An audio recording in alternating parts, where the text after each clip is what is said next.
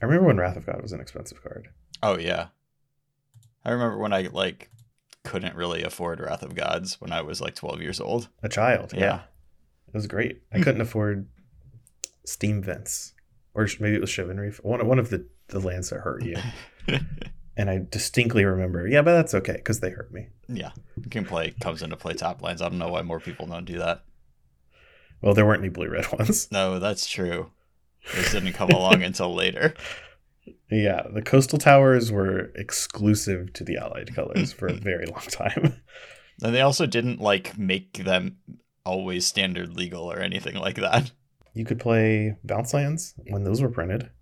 The hmm is it Boilerworks, I guess. Yeah, those are even tougher to fit into a curve and constructed. Even in Ravnica, like this the first set, there weren't any tap lands. There weren't like guild gates in the first Ravnica set. They just didn't exist. Yeah. I mean, because the bounce lands were common, so they fixed your mana in limited, and also like were the best commons in limited. The bounce lands were incredible. Yeah. It makes me sad that they don't reprint them, even though I get it. I just think people should be allowed to play with some good cards every once in a while. I saw a, like a Ravnica draft log, like a narrated one that wasn't obviously a joke article until you got like halfway through it and realized that he was just taking bounce lands over everything and ended up with a deck with like 13 bounce lands in it.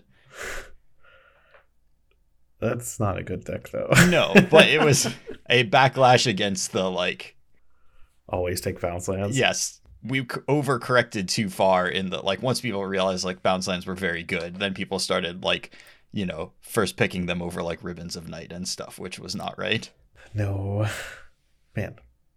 I enjoyed playing Ravnica when it came out, but I have not really enjoyed any of the flashback drafts. it's not They're too it doesn't hold up Magic's too different. Yeah. yeah and it's also like i don't the novelty of the like everything is a two for one format for a million mana wore off eventually I mean, Invasion was also like that though, except for there was no color fixing. yes that's the main difference You just have to naturally draw your Grixis color two for ones or three for ones. I remember reading the little like book booklet that came with a fat pack from like Invasion and Planeshift and it like was describing like one of the mechanics in Invasion Block was that they just like added a couple of mana and draw a card onto a lot of effects. Like that's just one of the themes of it is like Stone Rain, add two mana, draw a card. That's implode. Raise dead, draw a card. That's recover.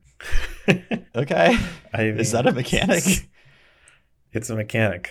The fat the fat pack books were like pretty padded Yes. for content. Oh, for sure. I think people just got them, or like they were only desirable because they had a full gallery of like the cards. Yeah, which was really cool back then. Was like a real thing. yeah, yeah. Nowadays you have Scryfall, so don't don't need it as much. Scryfall just tweets praying that someone uploads an image of the One Ring when they open it. well, but that image is online anyways because they put it out there. So yeah, but they want the scan. want the they want the scan. one scan. yeah, I mean, it makes sense that they would do it at one of one, one ring. I hope we never find it. That's my like ideal. I just think it's ironic. I also hope that, but but wasn't the whole One Ring an allegory for how you know just greed and power is bad, Yeah, of course. and now it's a lottery ticket? Yeah, what have we learned? it is cool though. yeah, I get it. I can see someone pitching it and being like, you know, it would be really cool if we made the ring just as desirable as it is in the books. Yeah. And they already had the technology for it with the serial serialized, and I, don't know. I think it's like a really good idea. I don't know how to feel about it because on one hand, I don't care that much. Like, okay, okay, it's like something you can do, but on the other hand, it kind of feels like the opening packs of legends in Dominaria United level of marketing where it's like there's only one this makes it so desirable go out and buy our cards that's what it never, feels like to me literally never affect you in except that it's Yeah. just like on the internet constantly. Yeah.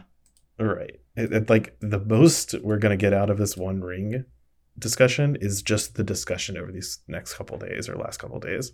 That's it. That's all there's really gonna be. Like all the good memes have already been made. I made my uh, flip it or rip it joke apparently at the same time as two other people who also Oh, made wow. that joke.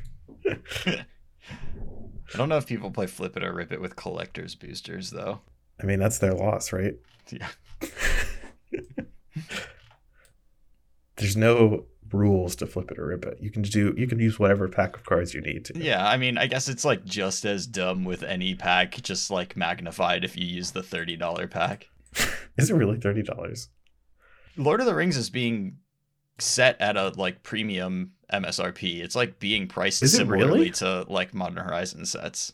I don't like that because I know that the the casual design team made it. The casual Yeah. play design team, which is the same team that makes the commander sets. hmm Uh, and honestly, maybe the commander sets are increased MSRP, and I don't actually know.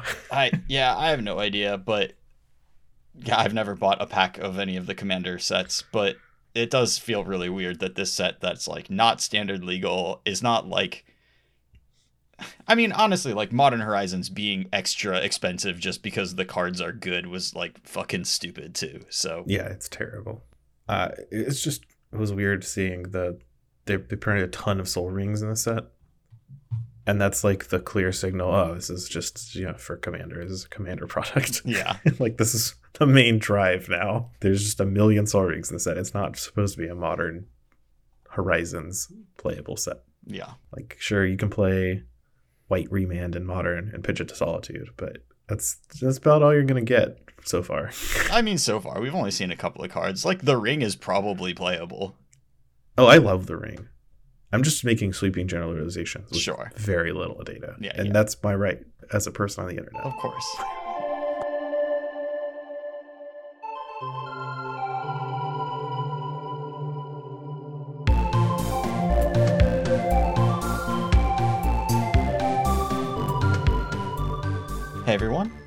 Welcome to episode 284 of the MTG Grindcast, the spikiest podcast in all of Central North Carolina. We are your hosts. I'm Chris Castor Apple. With me is Lee McLeod. Just just Lee today. It's just us hanging out. How's it going? I'm lonely now. I know. after our string of guest appearances for the last few weeks. Now it's just now it's just me and you, and there's just an empty spot. I did appreciate starting the call and not having to do any level of like administrative stuff or like figure out like make sure that everybody's recording. Like just just clean good clean living. Start the call. I know that you're recording. We can we can just keep going. It's also always the worst when a guest makes a great joke, but they're not recording yet, so you just can't use it in the cold open. Which usually happens like I think has happened every single time we've had a guest on for like the past 5 or 6 guests. So, yes, that's because our guests are very funny. yeah, we only invite people we like. So, anyways, today on the show, we got a lot of stuff to talk about. Uh, we're going to talk about TCG player. We're going to talk about legacy bans. We're going to talk about standard, and we're going to talk about Lord of the Rings, which is just like it's a lot of things. So we, we got to be efficient today. It's a wide band of topics. It is. Uh, no pun intended, actually. We're a we're a Magic the Gathering culture podcast to today at least. Yeah. The culturiest podcast in Central North Carolina. Yeah. You just want to dive in? Do you have anything that you want to start with first, or should we just hit the TCG player thing? We've we've got to hit the TCG player thing. We've just, we've got to get going. We've got Yeah. Yep, Yeah. we're going. All right, so the TCG player staff voted successfully to unionize. TCG player Perfect. management released a statement quote we are disappointed our authentication center team members in syracuse have decided to end their direct relationship with tcg player. Our priority continues to be building a positive workplace culture that supports our team members and benefits our tcg player community. So if you are not a person who dials into union negotiations and union busting tactics and stuff, this like direct relationship language is just this pure gobbledygook code that always pops up from management trying to union bust, where they try to portray some sort of like pure one on The one union controls you. Yeah, yeah, and that now you no longer have a relationship with the company. But what they really want is for you to have no negotiating power with them because when you're one person negotiating with your employer, especially if you are warehouse staff or some like so-called unskilled labor, which there's no such thing as unskilled labor, but if you don't have a very specialized set of skills, it's very difficult to negotiate individually. That's why we have collective bargaining. That's why unions are good fuck TCG player management. That I mean, I don't have a lot So else to bad. say. No, the they're I'm gonna pull up the, the TCG Player Union Twitter because they have been tweeting quite a bit. Okay, it's just TCG Union CWA. That is the TCG Player Authentic- Authentication Union. Yes. They tweet about their, you know, all the struggles and in some cases victories that they've been experiencing this past like few weeks. Yeah. So good follow. Follow along with them until this is resolved. I would encourage not to use TCG player services. I just don't. I can't really justify it. They got to get their act together. They should have voluntarily recognized this union from the start, and they are still going. Like it's clear they're going to resist in negotiations and not play ball. And screw that.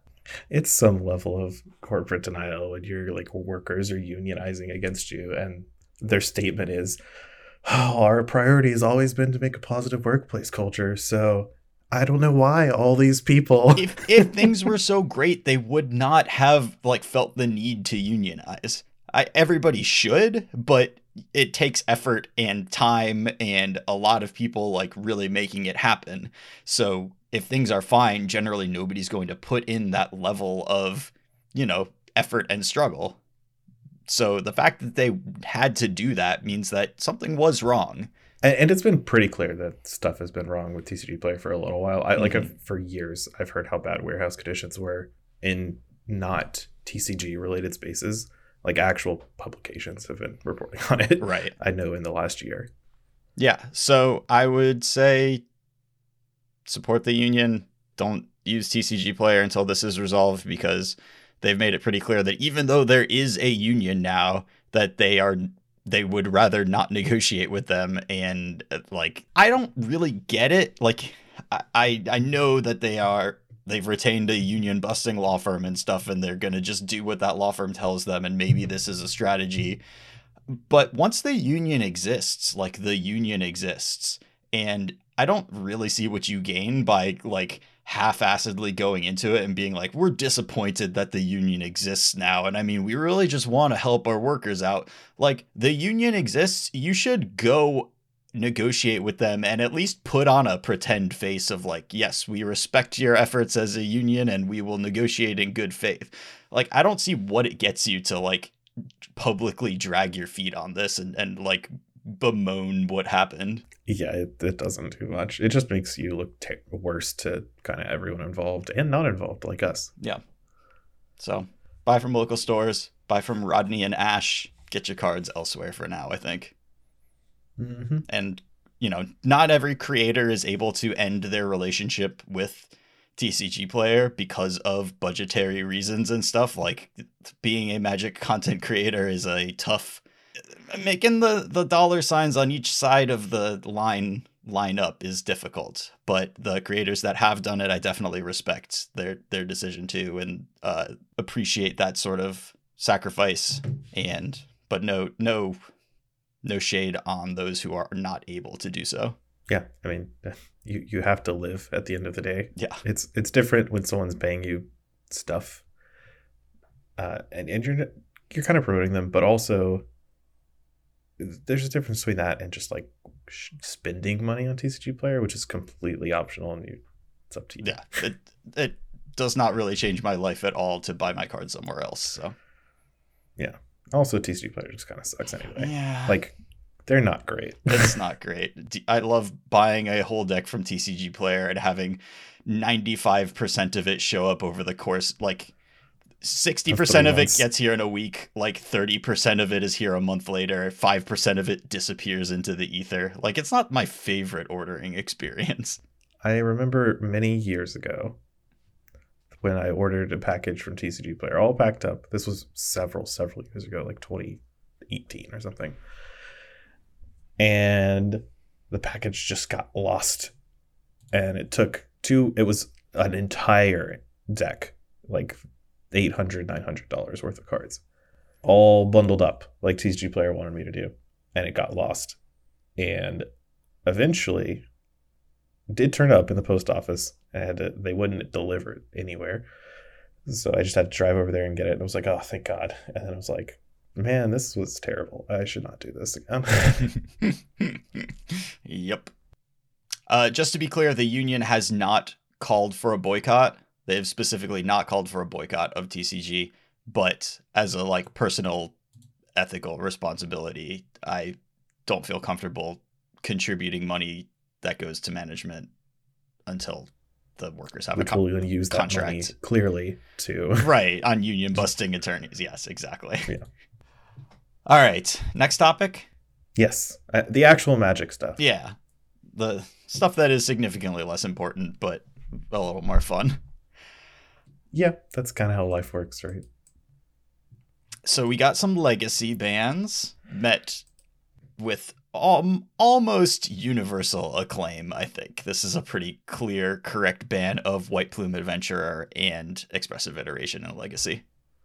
Yeah, I saw no one shed a tear over expressive iteration. That was just like everyone was like, "Oh, thank God, it's took it so long."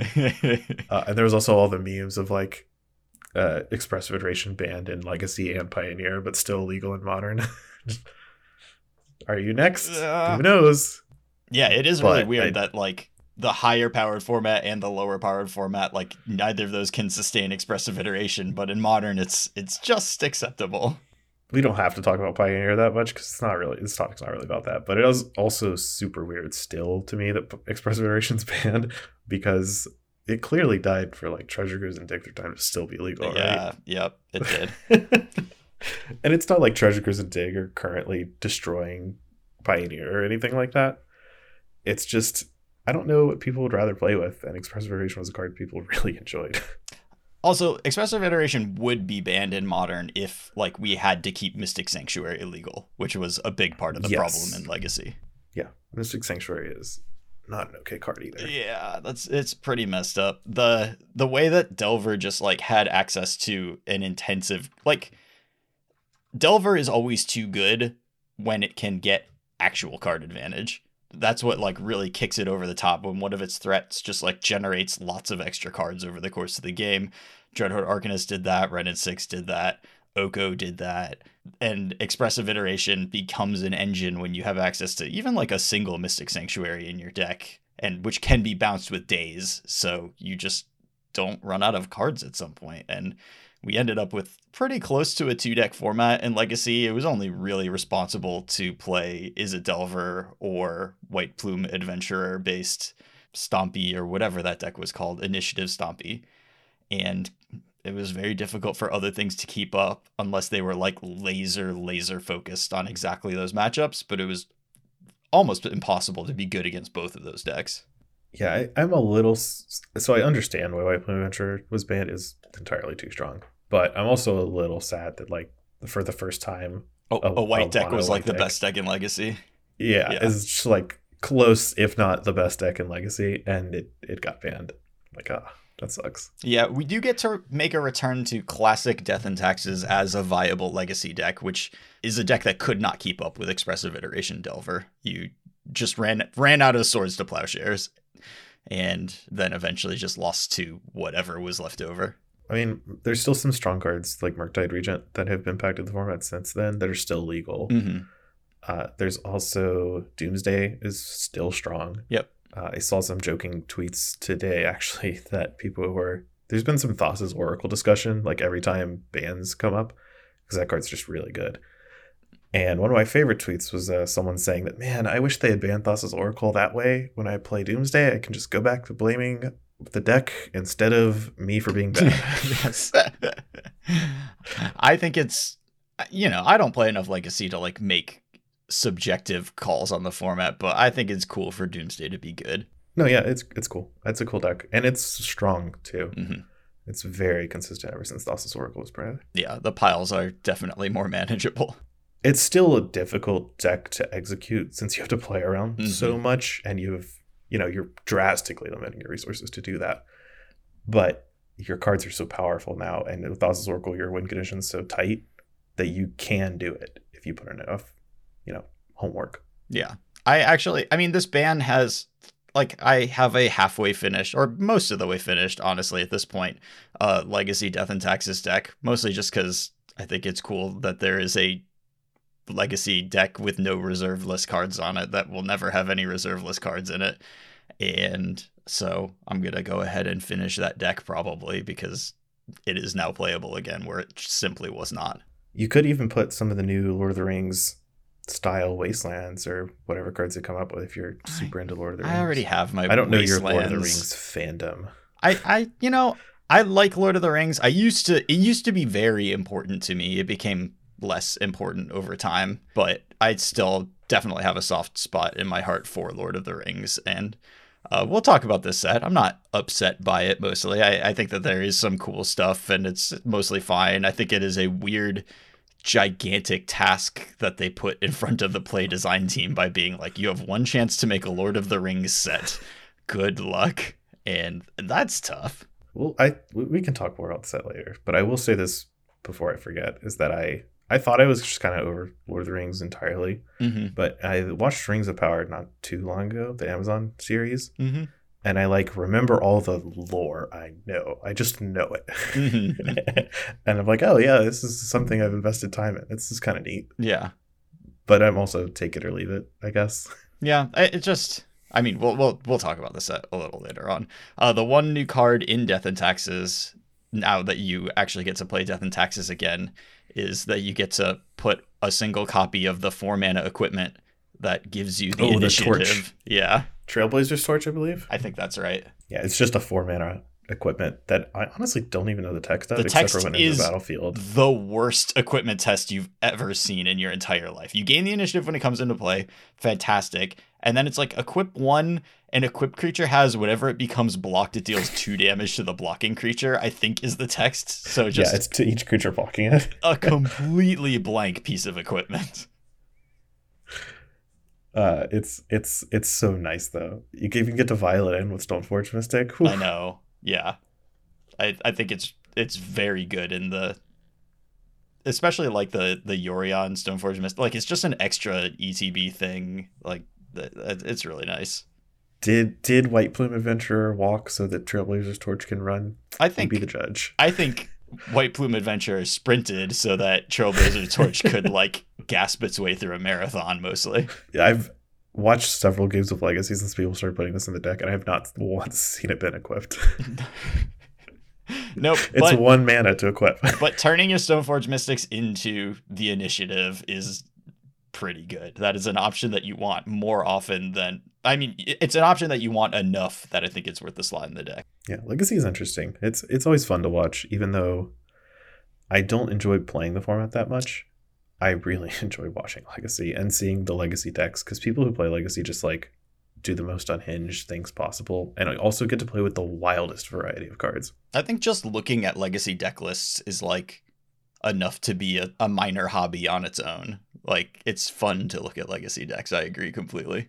And every time like Honorug streams or whatever and plays some god awful deck, and his opponent is also playing some deck with cards you just cannot predict, both with the physical card predict and you just don't know what's in their deck at all, and they play something wild. It's just such a good It's a treat. kind of Yeah. Yeah. It's like magic junk food in a way. Like I don't need to learn anything from this. Like I don't need to be paying attention at all, but I can just be like shocked by by the cards that show up in my in Hunter Ox opponent's decks and uh Sylvan Library misclicks. The two like stalwarts of legacy.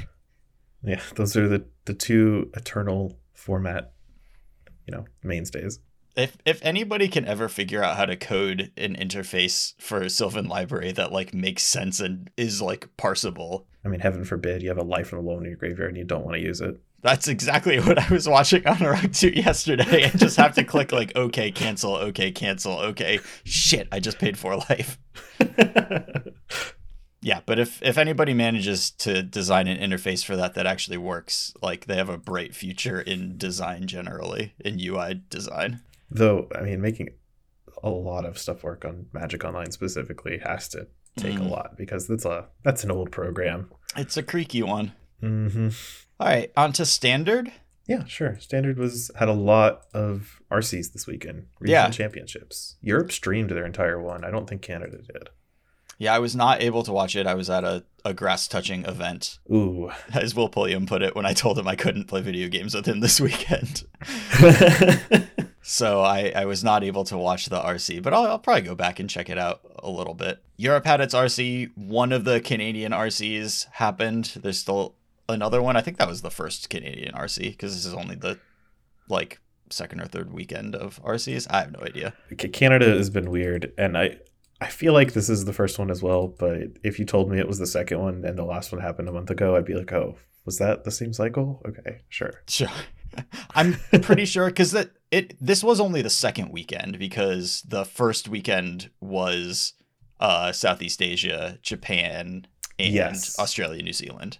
So I think these are only the second group of regionals results. The broad stroke storyline of this weekend is basically Grixis still fine. We have win rates from MTG Melee that should be taken with a grain of salt because of deck naming and stuff like that. And I also don't think that they remove mirror based win rates. So yeah, they don't.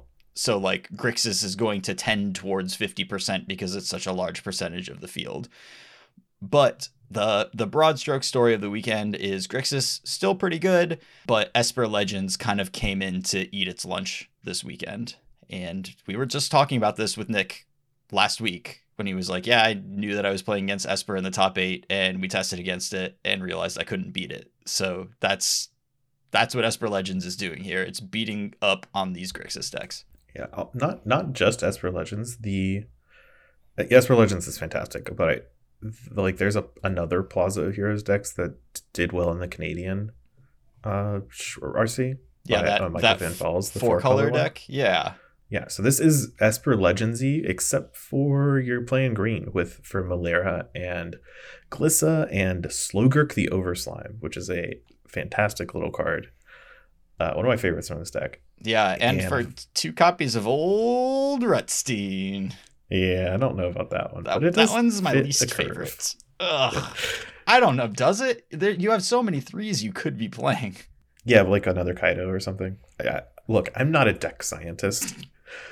Uh, I do know that this deck lost in the finals to uh, to William LaHaye by Will Field of Ruining slash Demolition Fielding like seven times in game three. Just never, uh, Michael could just never cast a three drop. Yeah, I I actually am slightly confused by this because I, I guess it's just one of those things that when you say it, then it becomes obvious that you should do it.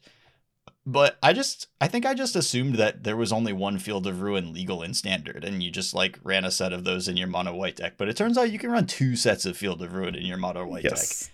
There's and, one from Midnight Hunt, and there's one from Brothers War. and the three color decks, or the three plus color decks, most of them didn't show up with basics.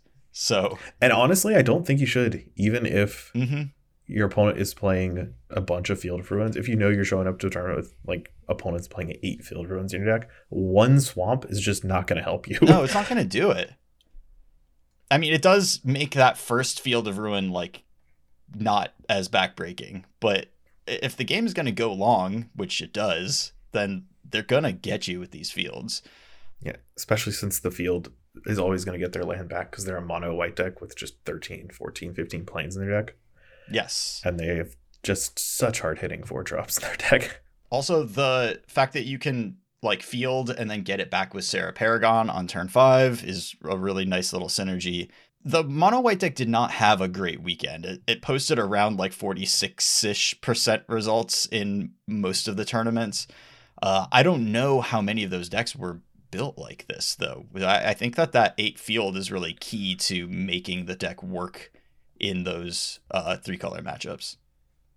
Yeah, I know most of the mono white decks I saw before this event, and even during these events, like the the European one, mostly people played, you know, for a bunch of Plains, some Eiganjos, maybe some Field of Ruins, uh, but four four roadside reliquary has been like stock forever, Exactly. which is the draw draw card for an artifact, draw card for an enchantment. That one.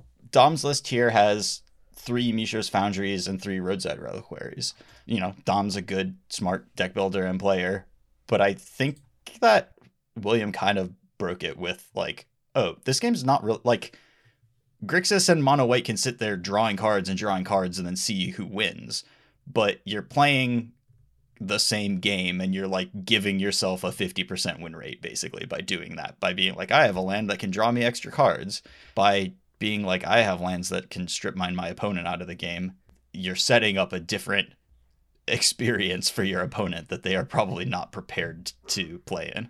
Yeah, and, and we'll see if it like keeps. This is one event, right? We Mm-hmm. can't extra- extrapolate that. Will has been like right all along, even though he won his his finals in like pretty spectacular fashion. uh, we'll we'll see if people adopt this going forward for the next RCs because they're not done yet. yeah.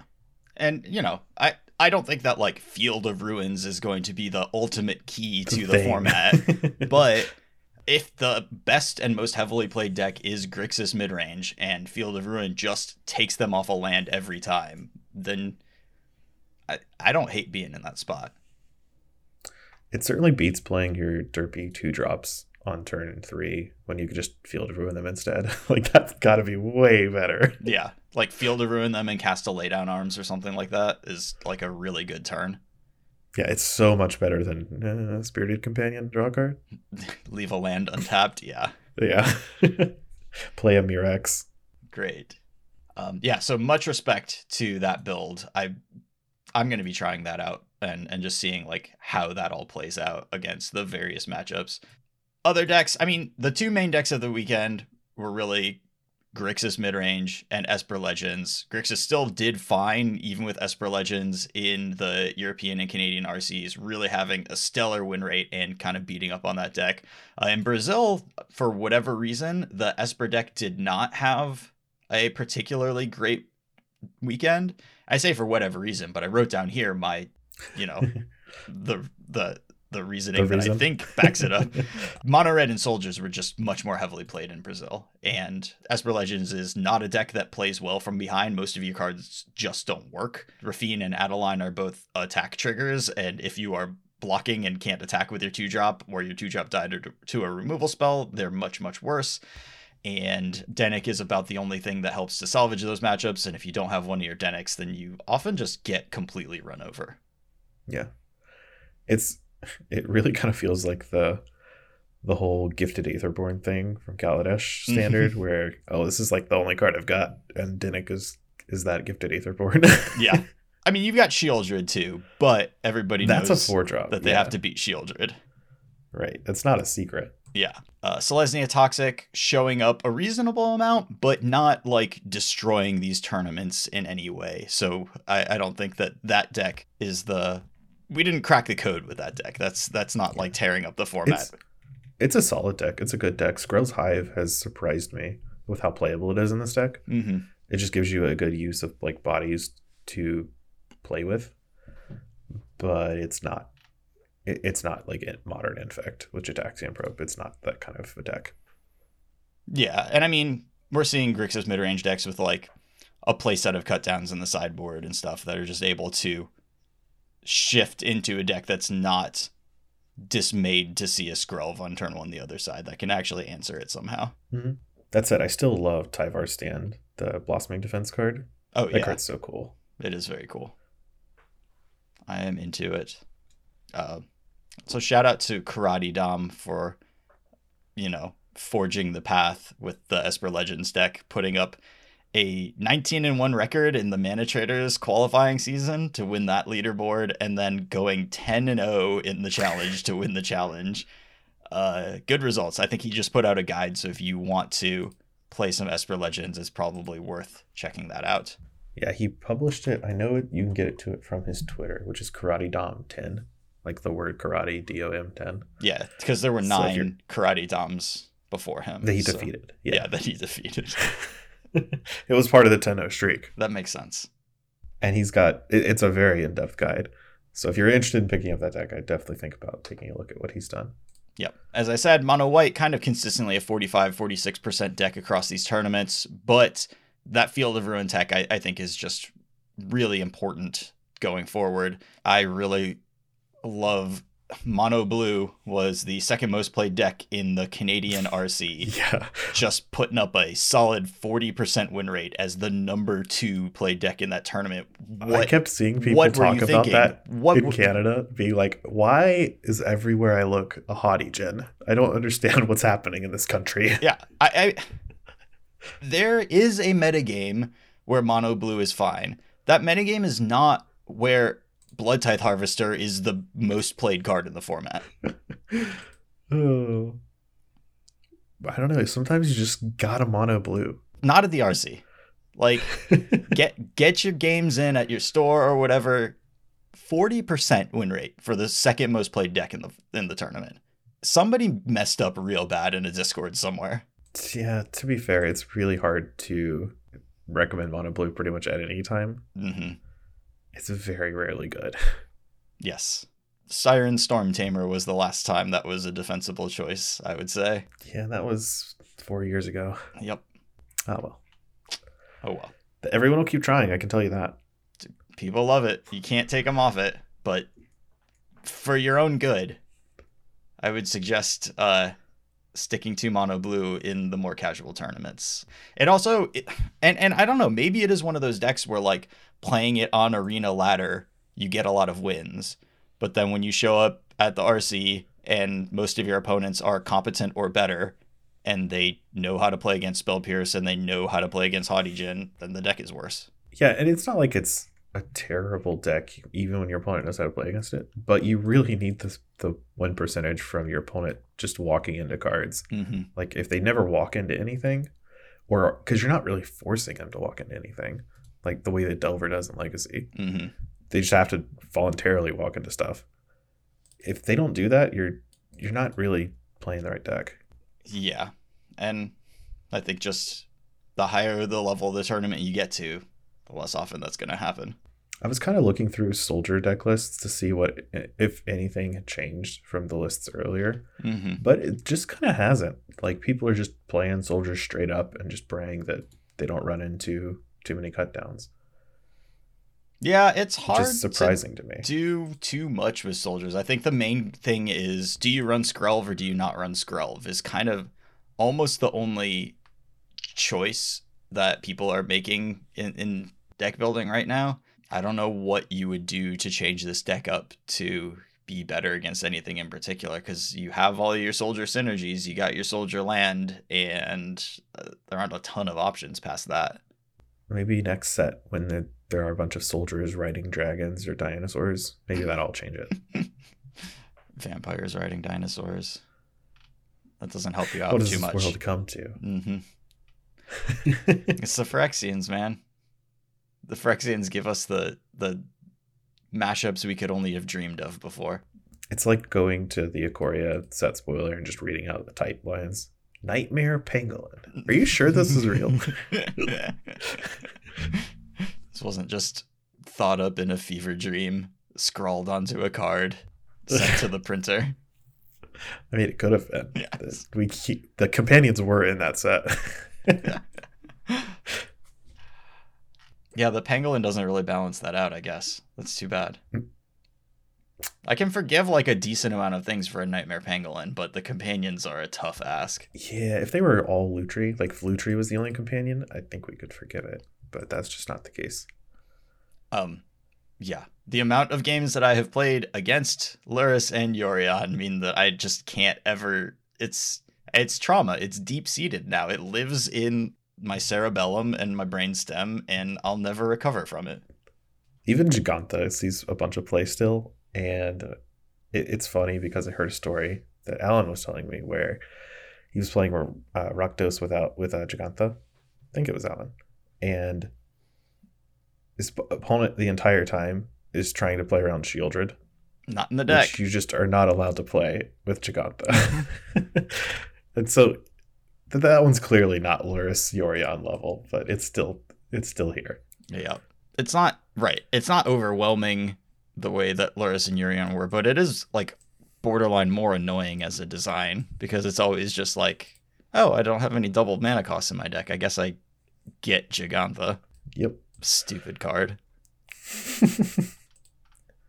Let's anyway. That's that's a side topic. hmm It's one that'll come around like every eight episodes or so. I'm just gonna be mad about companions again. I feel like it's more common than that, but Maybe. It's justified every time. Uh, any other thoughts about standard? Uh, it looks a lot better than it did when it was all Grixis format. I will say that, which actually gives me a lot of hope Yep. for a standard RCQ season because previously I'd been like, yeah, standard's kind of neat ish. Like I'd enjoy to play it for novelty's sake every once in a while in Mhm. paper. Uh, but now with this season of RCs where the metagame is actually There's churn. evolving, that's actually what I care about. Yep. So if we get a season of RCQs where people are forced to play standard and actually do it, that could be really interesting given the, how this weekend went I or the, these past few weekends. and I do find the standard to be pretty fun. Like I've enjoyed the deck building. I've enjoyed seeing the innovations. Uh, the games are a lot of them are mid-range v mid-range or mid-range v aggro. And so there's, you know, a kind of specific type of game that you have to enjoy in order to enjoy the standard. But if you do like that resource management kind of gameplay, then these are very good examples of it. So I have been enjoying those games. Yeah, I kind of wish there was more of a control deck, I guess, hmm but that's not on the table right now. Kind of have to wait for streets to get out of here. Yeah, and I mean that is one thing. uh, You know, we we said what decks showed up. The like five color Atraxa control deck really just was not a thing at all this weekend. I think it just can't really keep up with the tuned versions of these decks. Yeah, it's just not. The, the problem with control in this format is you're just at heart playing a big mid range deck when the mid range threats are too efficient. hmm like you just want to be playing, you know, much smaller than Atraxa. Yeah. And we did see Rack, you know, a Grixis or Rakdos reanimator deck in a couple of these top eights. Like if you want to attract so you can, but it is probably worse than just doing Grixis or you know with a bunch of Invoke Despairs and a Blade Coil Serpent or whatever. Yeah. Blade Coil Serpent's a very good high end card. That's a nice one. You can only really fit like one copy in the main deck, but it's real nice there. But it does a lot of stuff, yeah. surprisingly. No, yeah, I don't I don't think I have any more thoughts on standard. It it did pan out more or less the way I expected after seeing last weekend and Esper knowing Esper Legends was on the rise. hmm But some of the stuff really did surprise me, like the the mono, mostly the Canadian stuff, where you've got the like eight Field of Ruins versus the four color deck with Slogurk, and Slogurk is a card that gets back lands, but if you can't cast Slogurk, you don't. It doesn't matter. so I I like it. Yeah. So far, so good. Excited to see what next weekend standard RCs bring, and when RCQ standard season is finally here. The price is still an issue for me for, for physical paper cards, but I'm way more into it than I would have been a month or two ago. Yeah. And I mean, hopefully it will be at the point where it's about like 200 bucks for a standard deck and then you can like, you know, you want to be able to change your deck as stuff changes over the course of the season. But if you are relatively budget conscious, $200 is like a decent chunk of money. But hopefully for people who buy a deck at the start of the season and then just can kind of update it along the course of a standard season, like it will make financial sense to do that. I hope so. I need it to. yeah, for sure. Should we talk about Lord of the Rings cards? yes. How do you want to start this topic? Do you want to talk about the fact that there is a Lord of the Rings set, or like go into the actual cards we've gotten? Yeah, we can we can talk about larger, you know, concepts and then we can just talk about a couple of the cards. Okay, so Lord of the Rings in Magic the Gathering as a Universes Beyond set. What do you think? Do you like it? I was low on the idea, and in some ways, I do find representing iconic Lord of the Rings like characters and I and, and like locations and stuff on a magic card it kind of it can lessen them and I think the the rare the Gandalf the Grey is like a strong example of that for me. Like I Mhm. don't need these characters summed up by a power and toughness and a couple of lines of like Magic the Gathering rules text, which is very limited in like what it can communicate flavor wise. Um and because the context of the character and their meaning to people who enjoy the books and the movies is like so much greater than what can be contained on a magic card. Like yeah uh, you can put that aside and you can be like yes i know that there's all this stuff about the character and this is just like one detail of it is like these abilities. But in some ways it feels like okay this is what this character does and like gandalf's a 3-4 so if he fights a 4-4 the 4-4 will kill him and that is that feels really weird to me and it it, it grounds the Lord of the Rings characters in the Magic the Gathering rule set in a way that I'm fundamentally a little uncomfortable with. Okay. I I can see that. I am more approaching this as a like a flavor perspective for the Mhm. set. So I don't mind th- this particular property for a magic set. Like if you had Fortnite or Transformers Yes. as a set, I would think that it's garbage. No, I mean the aesthetics make sense, yeah. yeah, it it's just fits in with the rest of Magic. And you could, if for some reason you wanted to, if you wanted to rename all these cards, to just be generic Magic cards, you could probably do it. Like it would make sense, and just keep all the art intact. Well, would Magic has cribbed so much sense. from Lord of I mean, and all of fantasy has cribbed so much from Lord of the Rings anyways that like a bunch of these things actually already did kind of exist in Magic. Yeah, like Soul Ring from mm-hmm. Alpha does look like it could belong in Lord of the Rings, Yes, absolutely. and that's just a card that's been reprinted like fifty times, and I don't think I'm exaggerating. I'm probably lowballing it. Yeah, I mean, I, I do think that it is mostly fine, right? And the the aesthetics of the set don't like knock me on my ass the way that like the Fortnite Secret? Lair did Oh, or anything. I I mean in a bad way. That you know, Okay. the the art uh, is generally quite good on these cards. So I I know a lot. Some people really enjoy the basic lands that have maps of Mhm. Of oh god Middle Earth. I Yeah. I almost forgot the name of the actual planet. the maps of Middle Earth as the land, like the forest is the Misty Mountains, or sorry, the mountain is the Misty Mountains, and so on. yeah,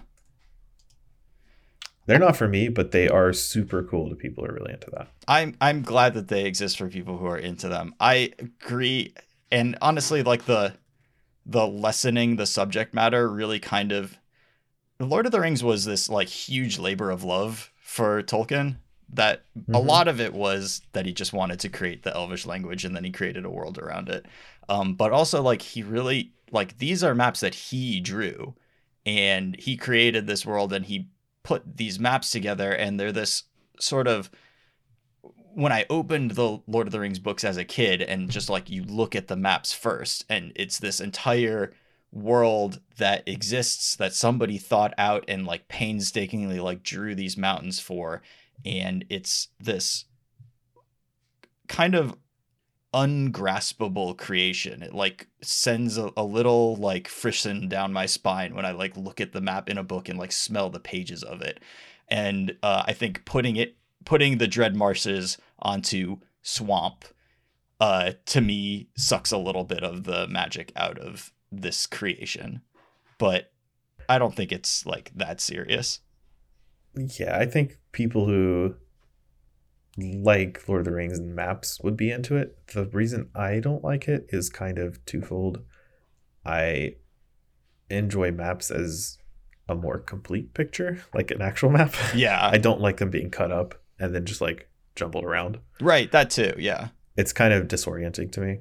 And I also don't like the color washing. Like I, I generally like my mountains to be red, like Sure. the forest to be green and so on.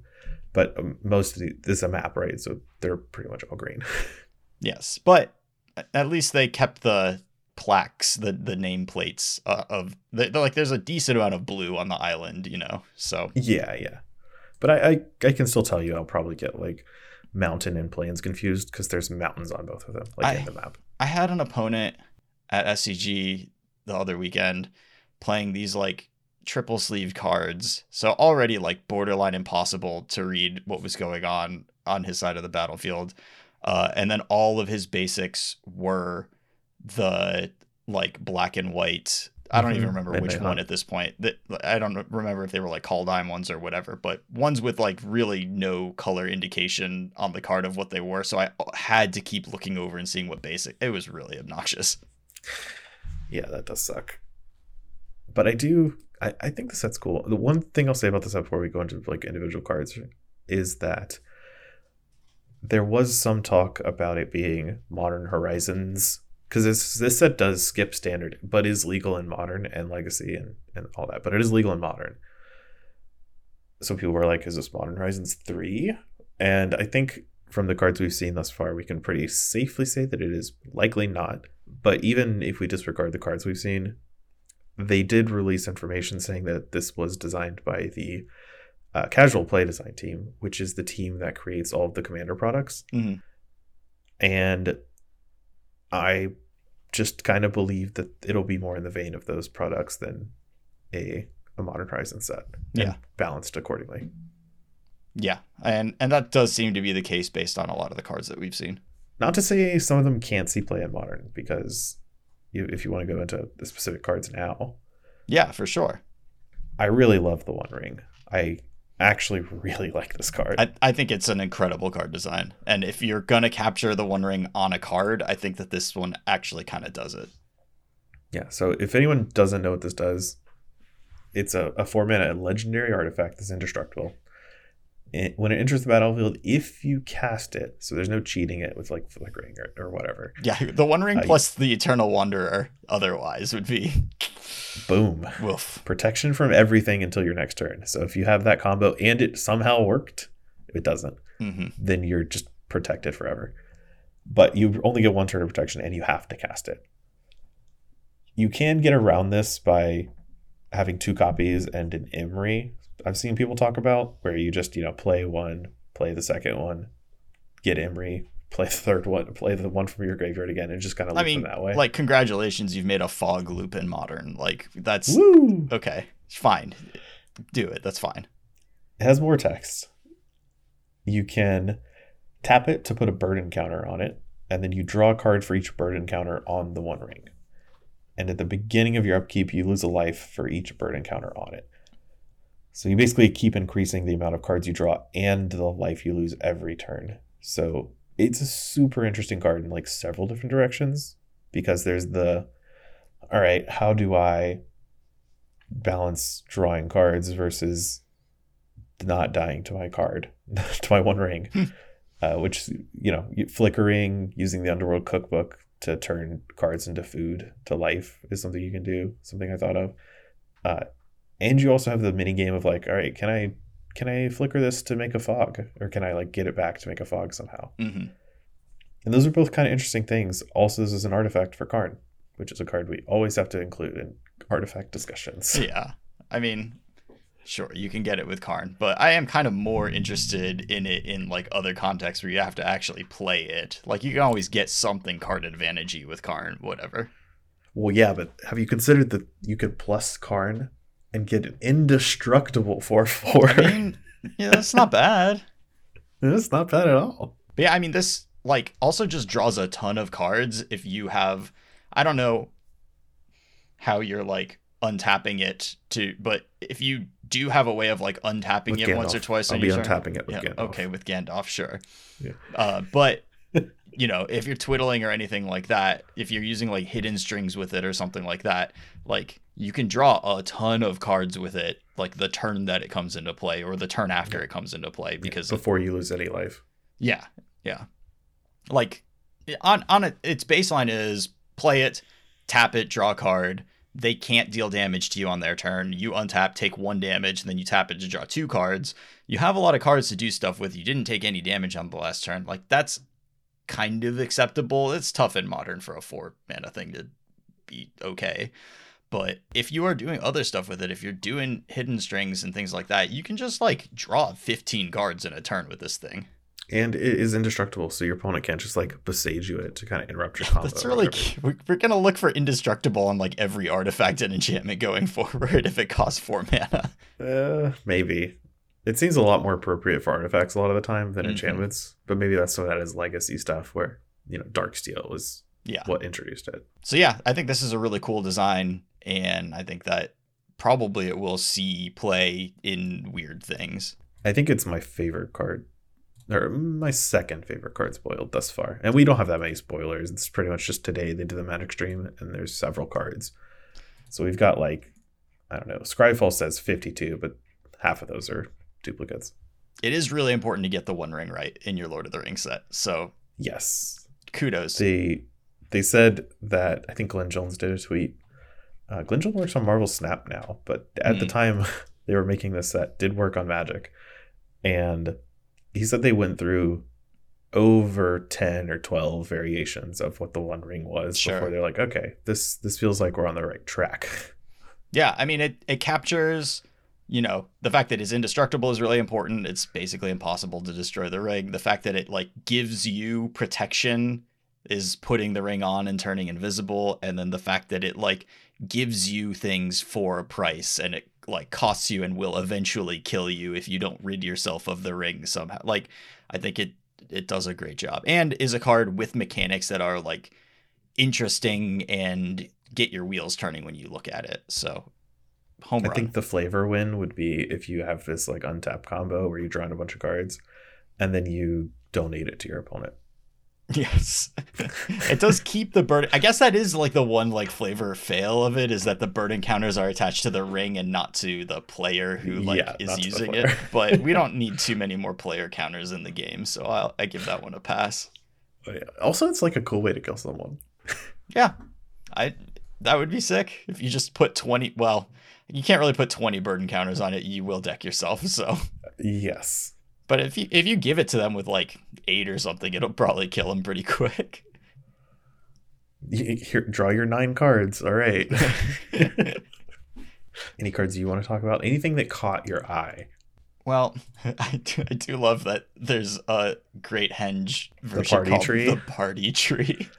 I, these are all box toppers, and I I wish they would do this with way more sets Mhm. where the box toppers are kind of random but desirable cards that are just Reskinned. in the yeah reskinned versions that fit whatever set they're from hmm of desirable cards. So like they did the party tree, which is the great henge, and the way you can tell this is that it, it's the same card. It's just got like that like secret layer name templating where it says the real name underneath the, the fake name. hmm So you have the, party tree being the great henge, Bridge of Khazad-dûm being ensnaring bridge, Valley of Gorgoroth being wasteland, and my my weirdest favorite Lorien brooch being Trailblazers boots. I don't. It must be a commander thing. It's gotta be a commander that was thing. a card that was in demand, but it's there. We've also got these like elvish soul rings. I don't know that these are. I, I think there's one of the rings given to men, one of the rings given to dwarves, and one of the rings given to elves or something here. I believe there's supposed to be a ton of Soul Ring variations, not just these three. Oh wow. Okay. Uh, like it wouldn't surprise me if there were just 19, which I think is the number of rings that they had in the Lord of the Rings, but yeah. I I don't remember off the top of my head. All right. Well, that's fine. There is also a one of one, the one ring, which is uh gonna be worth a million dollars or whatever. Yeah, when the One Ring was spoiled, I was saw the art and the card and I was like, why didn't they put the inscription on the ring? That's what distinguishes it from a random ring. That's the thing, right? And then they came out with the today the one of one ring, which is a one of card. It's there's only one of them in existence that they're printing in a random collector's booster throughout all the it's Willy Wonka's like golden ticket. Mhm. Except for you don't win a chocolate factory run by an eccentric chocolatier. no, you get to trade your card for a car or a house or something. Yeah, which I guess is more useful, but definitely not as whimsical. Well, but there's also not like a five out of six chance that you get like physically maimed, so that's pretty good too. Yeah, but they got lifetime supplies of chocolates year. You have to keep that in mind. Yeah, but one of the kids is like ten feet tall at the end of it. The other one's just Yeah. permanently a blueberry. No, I think they squeezed the juice out. Yeah, she's still gonna be blue. I think it's pretty loose to only have one of the one ring with the the writing on it. it, it sounds good, but I don't think it is good because, like, what if this just gets lost? Like, there's one of them ever, and it's just in an Amazon warehouse and gets destroyed somehow. yeah, it, it's one of the packs that ends up in the landfill. yeah, or someone, you know, there's a lot of tweets uh, of which I made one. They're just you know, flip it or rip it. Let's go. the one ring could be in this pack. I don't think we're playing flip it or rip it with loader packs until uh, this thing is found. But what if it? See, it's just way more likely the card is never found. Mhm. so many people so many more people play magic than engage with magic community and it's far more likely someone can open this and just not know what it is Yeah. and i don't know It seems tough to not look this one up if you open it though. It it has a clear one out of one. ooh this is special Ooh. yeah, I think it has it does look cool specialness on it, and if you're opening a collector's pack, but I, I, your point is taken.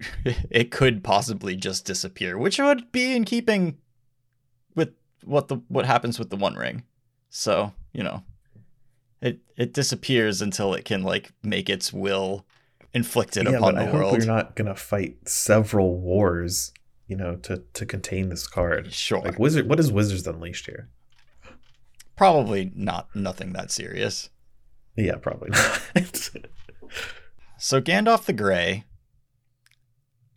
This is I think this is what really like as as the first spoiled card from the set really made me skeptical of it and I think that other stuff that's come out has like mostly felt fine and like kind of redeemed it and the the fact that you know we're looking the first two cards spoiled were Gandalf the Grey and the One Ring and the One Ring was so well designed and it's so excellent and then Gandalf the Grey is just a five mana three four with weird triggered abilities. And I get like I I get the argument that Gandalf the Grey shows up in The Hobbit and at the beginning of The Lord of the Rings, and he's kind of this like low power like trickster wizard that like does some like cantripy things and he makes fireworks and stuff and like this is that wizard but i think that there's a couple of problems with that which number one, you spoiled this as the first card, and it just looks so goofy. And like, yeah, we're waiting on Gandalf the White to be like the real Gandalf, but why can't they all be the real Gandalf? Like, Gandalf is still a, a, a Maiar, right? Like, he's still like something, even in this avatar form. Uh, and the card text just doesn't inspire. The One Ring, I want, I'm thinking of scenarios like, how do I use this? How do I draw 15 cards with the One Ring and not kill myself? Like, I, I want to figure this out. Uh, Gandalf, you may tap or untap target permanent. Gandalf deals three damage to each opponent. Copy the target instant or sorcery spell, or put Gandalf on the top of its owner's library. Are the triggers when you cast a spell, and it's just like this is a five mana three four. I guess some people are trying to think of like weird loops in Commander, but like he goes on top of your library. Like, what are we even think? Like, I just look at this card and I'm like, oh, this is like a bulk rare, and that's pretty lame for Gandalf the Grey. Yeah, I I'm kind of in the camp of waiting for Gandalf the White. I think the this card is not redeemable for me as printed because it doesn't really feel like Gandalf to me. If it had any flavor text with any Tolkien quote or whatever that was mm-hmm. Gandalfy, I'd be like, "Oh, okay, I can see this." That's like kind of all it would have taken for me. But they had to put so much text on it. They had to give it a trigger with four modes. Yeah. I So, yeah, this Gandalf's not great for me. Though I did they did say that when they tested this card at 4 mana, it was way too strong and they did primarily did their testing through commander for the set, lending further credence to my other theory. sure. So, I think this is really just a commander card that they're probably playing it safe on. I yeah, but I don't want Gandalf the Grey to be a like a, bad card that they're card. playing it safe by making it a five mana three four, right? Like Yeah. have it be something interesting, have room for flavor text.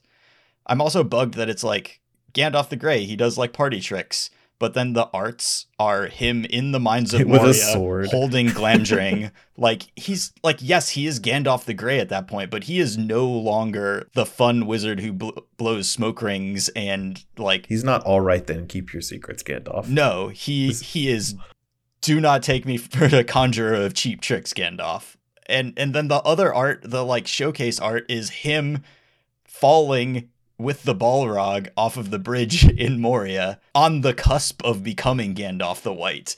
And then his text is like, "Woo, 3 damage to each opponent. Put Gandalf on the top of its owner's library." Like, uh, it doesn't work. It doesn't work. That library, that's where Gandalf the White's gonna come from. You just have to leave. he was just hanging out on the library. But then you draw Gandalf the Grey again, so it doesn't work. You don't draw Gandalf the White.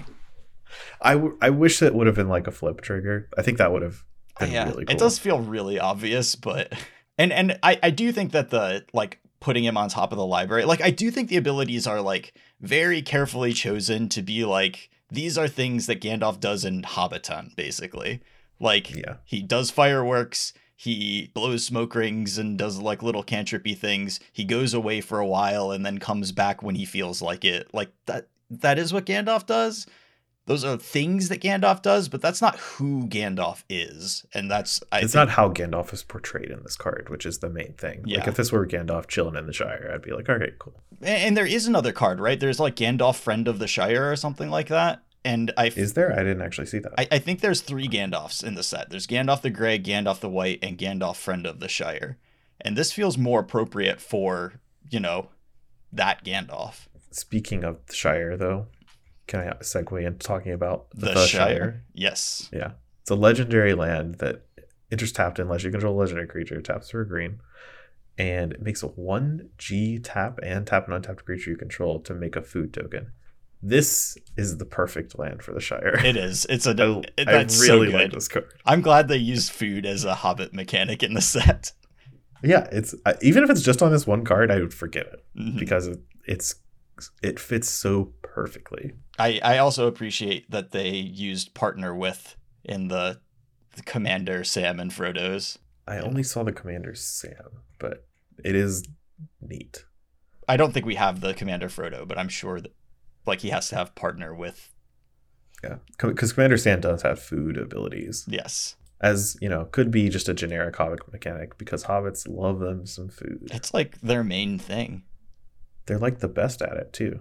I I don't know that I've gone a week in my life without saying I don't think he knows about second breakfasts.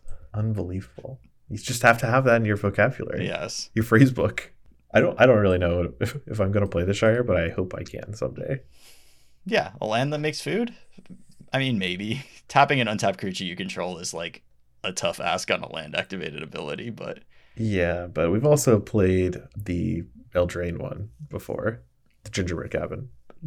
uh, yeah, but that's a card that does a job in a way that yes, this does. If this isn't fetchable, you know. man, why can't this be a forest? Come on, Well, the Shire isn't really a forest. it's more of a plains. Yeah. It's Should tap for interesting that the Shire taps for green. I would think that it would tap for white, but I mean, hobbits are are. See, hobbits really aren't that naturey, right? Like they're a natural thing, but they are very much about being in civilization.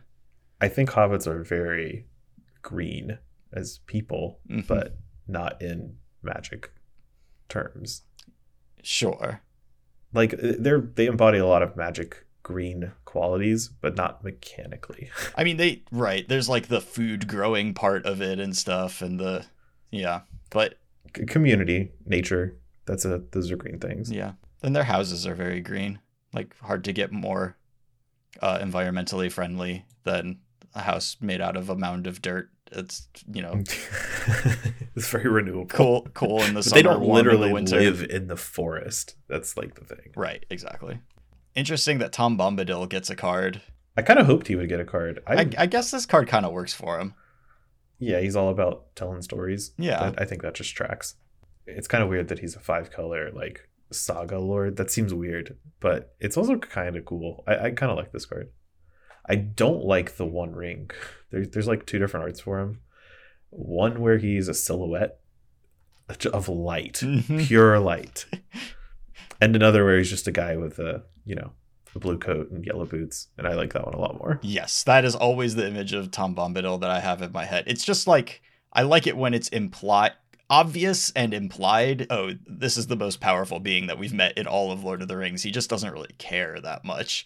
And so I I do like that iteration of him much better than like you know A pure a being of pure light. being of pure light. Yeah. I think that's kind of it with Lord of the Rings cards. Like Sam is pretty good as far as playable cards go, or it's like solid.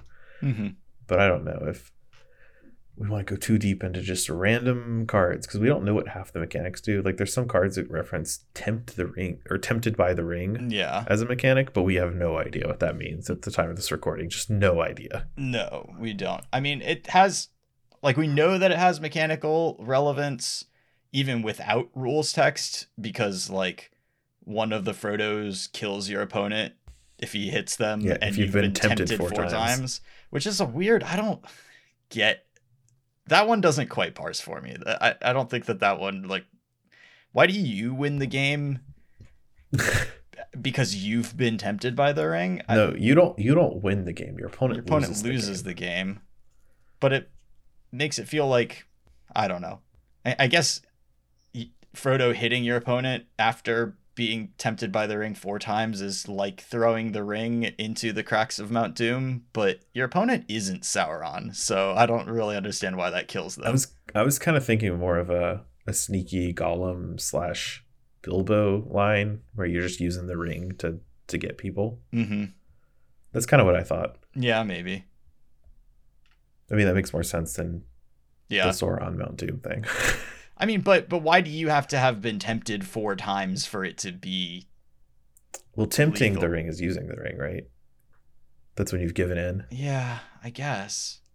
And I guess you're more willing to assassinate someone while invisible if you've like worn the ring a bunch of times. Yeah, I guess that's the best I'm gonna come up with right now. But the first couple of times he yeah, okay. Two three right, lifelink. Yeah, that's. Sure. And every time you use it, you're you know, it tempts you again. Also, we don't know what tempt means. No, no, we don't. All, that's the only like rules text associated with it that we have besides like cards that say that the ring tempts you. In my mind, it is that if you've not yet ventured into a dungeon, you start a new dungeon called the Undercity. Yes. No, I don't think we need any of that. I, I'm I'm I'm I'm okay with no more Undercity.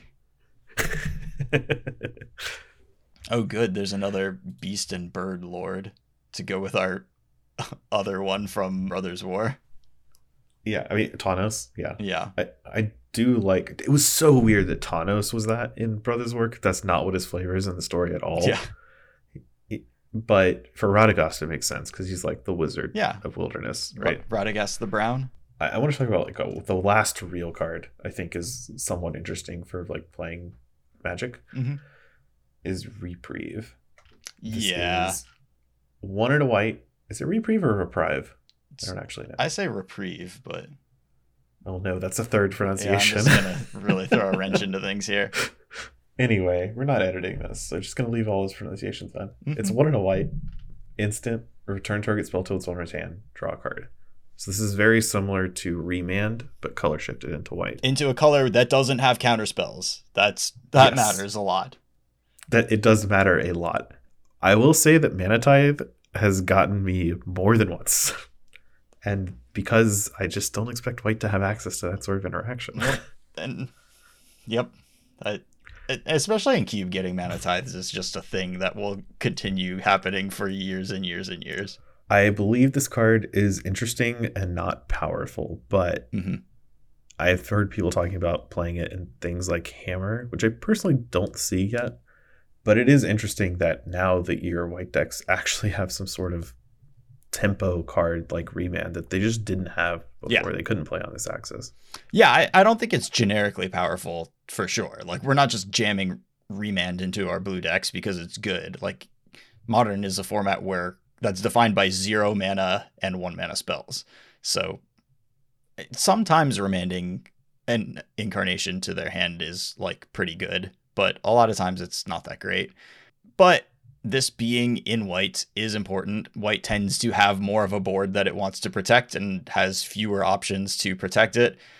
Playing this in like a humans deck or sideboarding it in a humans deck, it works against Supreme Verdict, which is really nice templating, and uh, like it will see play just because it fills a role that there's nothing else you can put into that slot. Yep, that's exactly how I feel about the card. Uh, Reprieve also can be pitched to Solitude, I've heard people say, Mhm. but that does actually not engender me to the card very much because A lot of cards can get Like- pitched to Solitude. that and Solitude decks don't usually play a type of style that you would want to play Remand in. Like they're usually more mid-range style decks. So I agree, but also a lot of times Solitude decks just like are, are, are really confused about what they want to do it to. Like if you are a Wrenn and Six deck, then great, like that's a great start. But if you are different colors, your like options for twos are like kind of limited in cards that like are actually going to engage the opponent on turn two in some way. So maybe, but yeah, I, my first thought looking at this card is not oh yeah, it's white for solitude. Like my first thought at looking at this card is like I can put this into decks with Thalia's Lieutenant and no blue mana. Mm-hmm. The the whole is a two drop argument for Solitude decks is weird to me because you, you kind of have to do stuff with like Ragavan in the format. Yeah. Sometimes you can't you can't just rely on Remand being a card. No, one hundred percent. This is not a good card when your opponent has a Ragavan in play. Just scrolling through modern deck lists, like, oh, why does every deck have this monkey in it? Also, just some moderate takes. Uh, you cannot pass is fine that they use the book text instead of the movie text. I, I'm completely okay with that. And people that are like, It's also it's also in the movie. Like it's in both. Yeah. it's the, it's just the start of the quote instead of the end. Yes, but it, it's the emphasized, you know, the the, the Yeah. emphasized part in the movie is "You shall not pass." Also, Black Aragorn, like insane to be mad about that. That's totally fine. Apparently, I was not watching the the live stream, but apparently, like chat just started getting real racist with it when Aragorn and Arwen wed was spoiled. Relax, it's fine. Sometimes characters are black. Sometimes people are black too. and You know what? That's also good. it's, it's also fine. yeah, it's it's it, it's such a stupid thing to be upset about, but whatever. Yeah, that's it for me. I am surprisingly fine with the. I, I shouldn't be that surprised. Like, there's there's good team on this set. I I am bummed by the Gandalf. I don't think that that one was well done. But a lot of this other stuff, I am completely fine with, and has not made me feel the way I was scared that I would feel reading Lord of the Rings cards. yes, I having seen several of the cards in the set, especially the One Ring, has made me excited to see more of the cards in the set. Yes, which is not something that I got from a few of the other the universes beyond stuff where I just like didn't care what was going on. I mean, Even though I'm kind of I'm not even really forced to be aware of what's going on, even though this is legal and modern, because I don't think most of the cards are strong enough to see modern play. Like they're not really designed for that. No, and I think that's mostly a good thing. I do think that having a premium price on the packs is nuts. Uh, I don't get it, Yes. and I mean, I you never. told me about that and I that was the first time I learned about it and I thought it was just lunacy. Yeah, I I don't get it at all. And I mean, I didn't get why the Modern Horizon sets had to be premium. Like, again, it is stupid to make those sets expensive just because the cards are very good. It's stupid to make this set expensive. Like, look, Got to man, offset those royalty costs. I guess it's just a bummer. I, Yeah, I it can't. I can't justify buying packs of this set. Like, I I can't pay a premium price for a set that most of the cards I'm just never going to play in any format. I, I don't know. Maybe to a limited format would be sweet. I can always hope for that. But e- even then, like it's hard to justify drafting Modern Horizons and stuff. hmm Even though the draft, like Modern Horizons one, was a draft format I really enjoyed, Yeah. and it was too expensive to draft more than a few times. Yep. It it really caps the amount you can experience it. So like it's neat that they design like a large part of why they can claim that boosters are not loot boxes is because you can play with the cards in like limited formats and it's intended to be played that way but when you've gated the price so high that that's just like not realistic a lot of the set just becomes garbage Yeah. It's a bummer. anyway to end on that great note Yes. Yep. I mean, I'm tentatively excited to see more spoilers from this set, but other than that, I don't really have anything else going on. no I'm, I'm i'm good i'm looking forward to more standard tournaments way more surprised I'm, I'm surprised at myself that that is the case but i actually am Yeah, for sure. I, I agree. But that's it for us. Have a great week. Bye. Don't support TCG player.